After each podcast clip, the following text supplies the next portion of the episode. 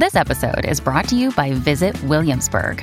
In Williamsburg, Virginia, there's never too much of a good thing. Whether you're a foodie, a golfer, a history buff, a shopaholic, an outdoor enthusiast, or a thrill seeker, you'll find what you came for here and more. So ask yourself, what is it you want? Discover Williamsburg and plan your trip at visitwilliamsburg.com. The following was a bundle of letters found in an old preacher's basement. Letter number one. My name is Everett Michael Burns, and I'm ashamed to say I'm 125 years old. I have all the documentation to prove it contained in this envelope. I currently live on the southern edge of the Redwoods Forest in California. This wasn't always so. I was born and raised in the Pine Barrens of New Jersey, in a town named Leeds Point. Now it's just a wide spot in the road. But back in 1903, I experienced something there that I haven't spoken of to date. I'm breaking my silence now because of a debt I owe is finally due. In the summer of 1903, I was 16 years old with only the cares of a girl down the street and where my next nickel was coming from. In my spare time, I could be found wandering out in the pine thickets, hunting the squirrels and fishing in several brooks that ran through my daddy's 59 acres. Sometimes, Abigail and I would go together, and we'd sit in the tops of the trees and ride out the occasional afternoon thunderstorm. Once in a while, I would dare to steal a kiss and Abigail would giggle. These days, it's considered unwise for a couple so young to get married. But back then, tons of folks got married when they hit 18. We were happy in knowing that we could. But on July 3rd of that bastard of a summer, I lost her. And I prayed to a God that I no longer believe in for a chance to get her back. July 2nd started just like any other day. I woke up before sunrise with Daddy, helped him feed the few cows we had, and rode my horse, Zip, down to the drugstore for a newspaper. The only important thing I remember reading in it was that Ed Delahanty had died, an old baseball player that not many even recollect. We also had a town picnic planned every July 4th and the back page had a bit about that.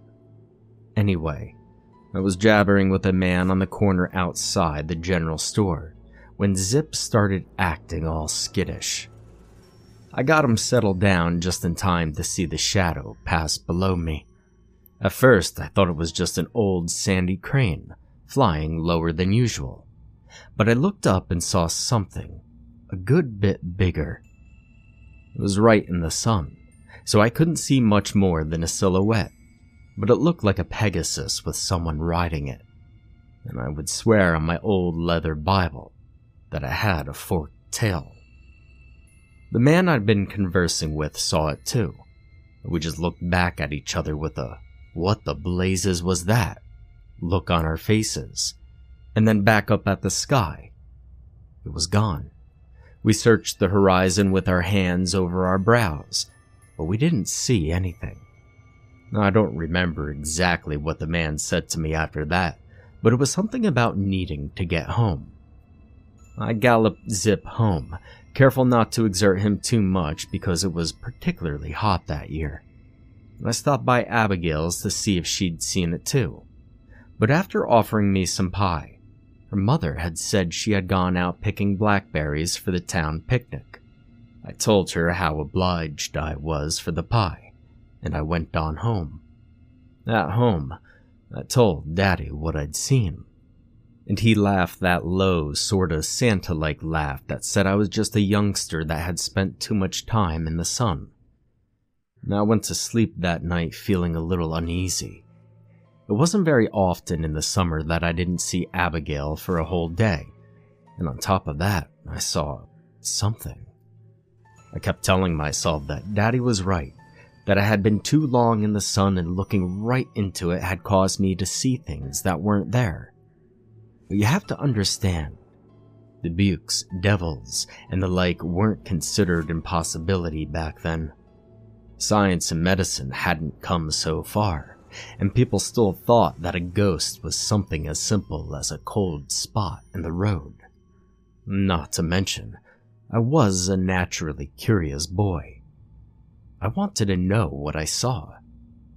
Now it seemed like I'd only been asleep for a couple of minutes when my dad was waking me up with a candle in his hand. I got the feeling pretty quick that something wasn't quite right. I heard voices in the kitchen. Daddy had a face on that said not to ask questions. I got up, pulled on my overalls and boots, and went through the swinging door into the next room. Abigail's mother was sitting in Daddy's old rocking chair, crying. A few of the other men from town were out on the front porch, talking in almost whispers, and I could see one had an old Remington side by side through the front window. Son, Abigail did not come home tonight, Daddy whispered as I walked out on the porch. My heart almost bounded out of my chest as I ran through the whole list of places that she could be. But according to the old clock in the living room, it was almost two in the morning. Abigail wasn't one to disobey her mother.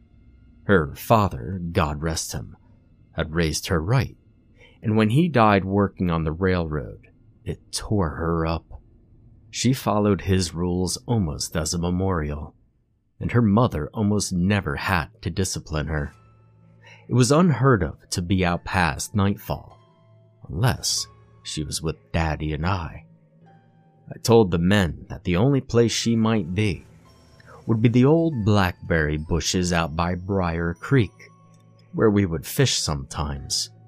With nothing else to start with, Daddy and the rest of them mounted their horses and set off. No one told me to stay behind. I think they knew it would have been useless. We rode in silence except for the clopping of our horses' hooves. Letter number two. I found myself wandering deeper into the woods, having separated from the group hours before. I had tied Zip back up at the edge of the forest because the trees were going to be too thick for him to be of any use. I was back in there farther than I'd ever been. Our back 20 acres had ended a couple hours ago when I went under our barbed wire fence. Pine trees grew steadily bigger around, and the briar patches cut my arms as they became almost impossible to avoid. The wind up pocket watch my grandfather had left me told it was almost eight in the morning, but the thick trees made it seem so much earlier, allowing only a few rays of sunshine to reach the pine needle carpet below. Eventually, the needles got so thick that nothing grew through them and I remember thinking how relieved I was to be free of all the sticker bushes when I saw the damnedest thing. The trees thinned to form a small meadow full of dead grass, and in the middle stood a tree the likes of which I'd never seen, and have never seen again.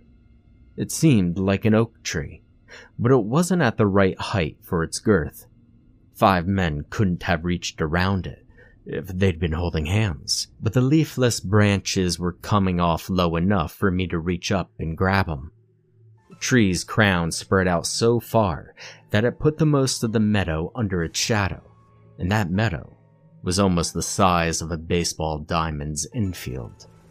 But despite all of that, it wasn't what had my undivided attention. No. What caught my eye was the big hollow at the bottom betwixt two of its massive roots. Before all of this, Abigail had given me the story of Alice and the rabbit hole. This one was definitely big enough for Alice, maybe even a horse, but I definitely didn't want to find out where it led to. As I got closer, I could hear a low buzzing, like a beehive or a bunch of flies on a carcass. I got close enough to see down the hole, but got no closer.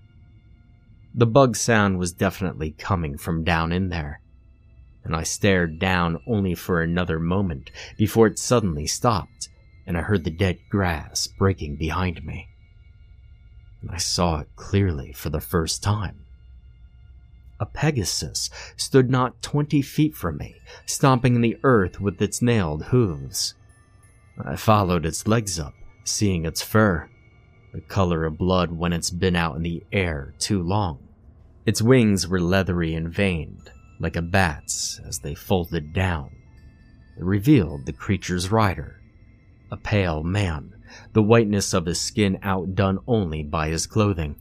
He had bright blonde hair and dark eyes, and his gaze made the hair on my arms stand up.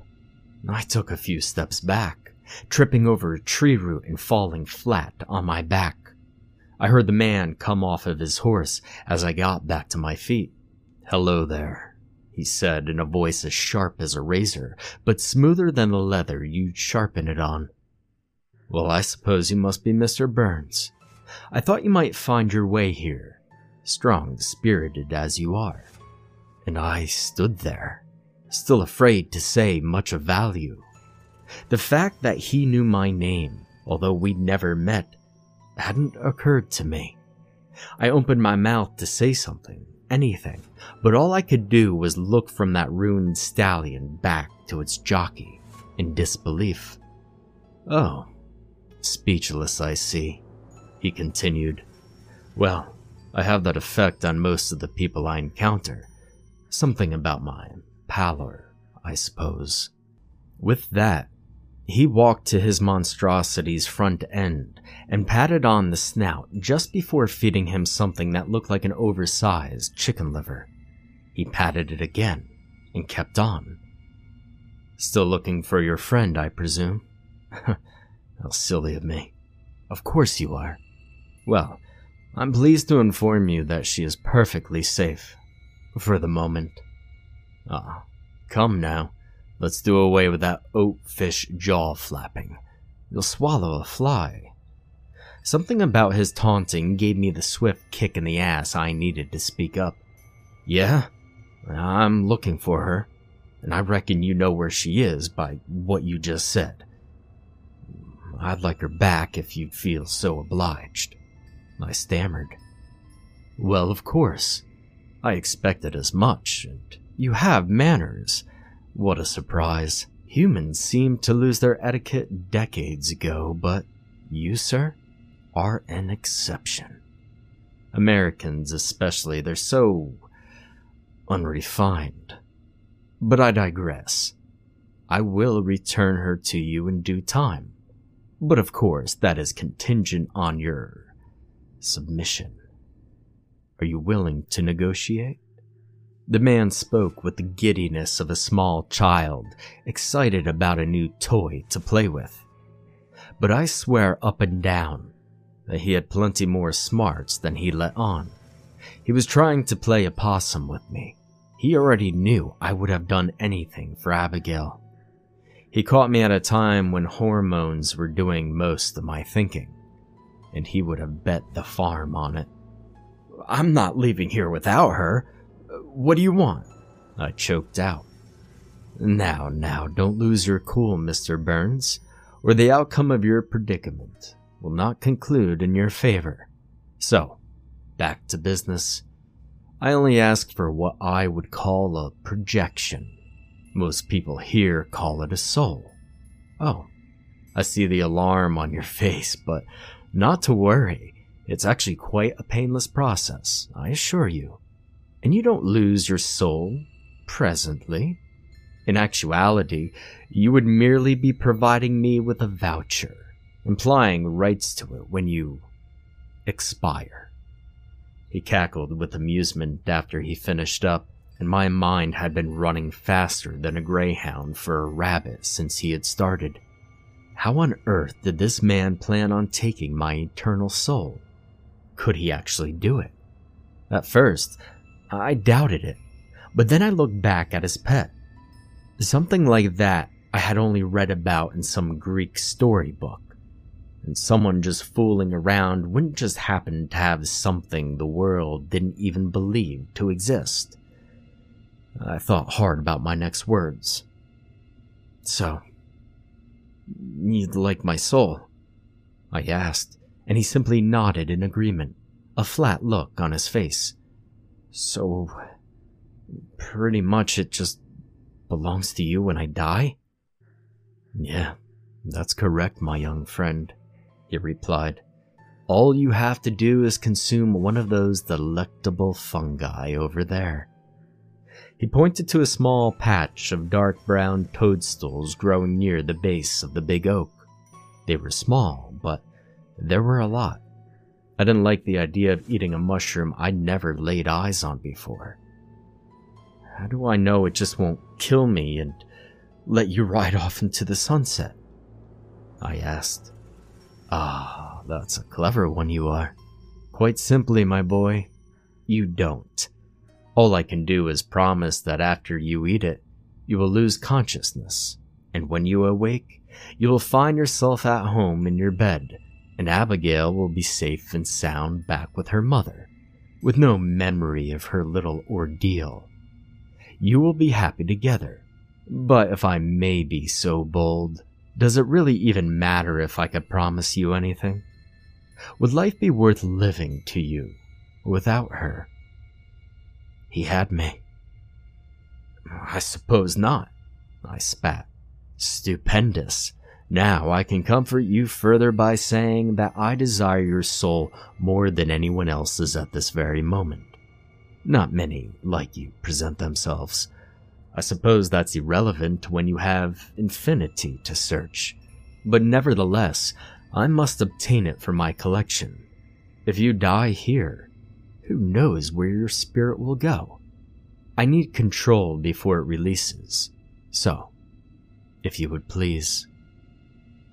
He pointed me to his mushrooms, and I went to them, wondering what I had gotten myself into. It seemed pretty simple. Eat a mushroom, get Abigail back. So what if I gave up on my soul? It was worth it to save my girl. I reached down and tried to find the smallest one I could. I picked it, and after a minute, I finally worked up the nerve to put it into my mouth. It felt slimy and unnaturally cold for the summer heat. And I looked at the man, fully immersed in the grooming of his animal, and continued chewing, swallowing the bits as quickly as I could to get rid of the taste. It was awful worse than the toad I'd licked as a youngster, playing like one of those folks from the old Grimm's book. The last thing I remember before the lights went out was the pale man looking at me like a lion at a lamb chop, a triumphant smile on his face. Letter number three. I woke up the next morning, in my own bed as promised. I shot up and looked around the room, wondering how I'd gotten there. Then I remembered the man and his Pegasus. It had to have been a dream, I thought to myself, but I still had the taste of that mushroom in the back of my throat. I put on my shirt and overalls, trying to get my noggin around what had happened. I finally got my boots on and rushed through the house looking for Daddy. He wasn't around, and so I went out the front door, headed for Abigail's. She was on her front porch swing, humming and reading a hymnal. My heart leapt at the sight of her. Letter number four. I never asked her about what happened or what she remembered. She just told me she'd fallen asleep in a tree with her book and hadn't woken up till the next day. As for me, Daddy said that the search was called off when she finally turned up and I returned a couple hours later and gone to bed without a word. He'd given me my space because he figured I was beat. Abigail and I got hitched two years later, and eventually I rarely thought about the day out in the Pine Barrens. Right afterwards, lots of people were talking about what they'd seen flying through the sky that day. People all over New Jersey, in fact. But I kept my mouth shut, afraid to speak of any of it. We had six wonderful children, three boys and girls each. I got pretty good at breeding horses and made a fair amount at it. We were happy for almost 15 years. Until one day the county sheriff came to my door carrying my son's hat. He'd been out making his rounds selling the paper and dropped some of them. They went blowing across the place, and he ran after them, not watching where he was going. He had run up on the town's old dry well and gone right over the side, his hat coming off as he did. His neck had broke when he hit the bottom. A freak accident, they told me. My wife and I took it hard. It took us almost two years to get back to normal, and just when things started seeming okay, our next oldest died. In a way I prefer not to recollect. She was beautiful. I'm gonna make the rest quick. The rest of Abigail and I's children died one by one, each death as violent as the next over the next three years. We endured what no parent should, having to bury our own children. I had begun suspecting that I had been overcharged back on that day in the woods when our second child died. By the time our last one was gone, I had decided that I would jump off the dam downriver. I got as far as the road across it, but then I couldn't do it to Abigail. She had been through just as much, and she was being so strong. It wasn't fair for me to be a coward. Then, on my 45th birthday, Abigail went to the doctor because she just couldn't find any energy. All the doctors in New Jersey knew it was a blood problem, but they couldn't figure out exactly what.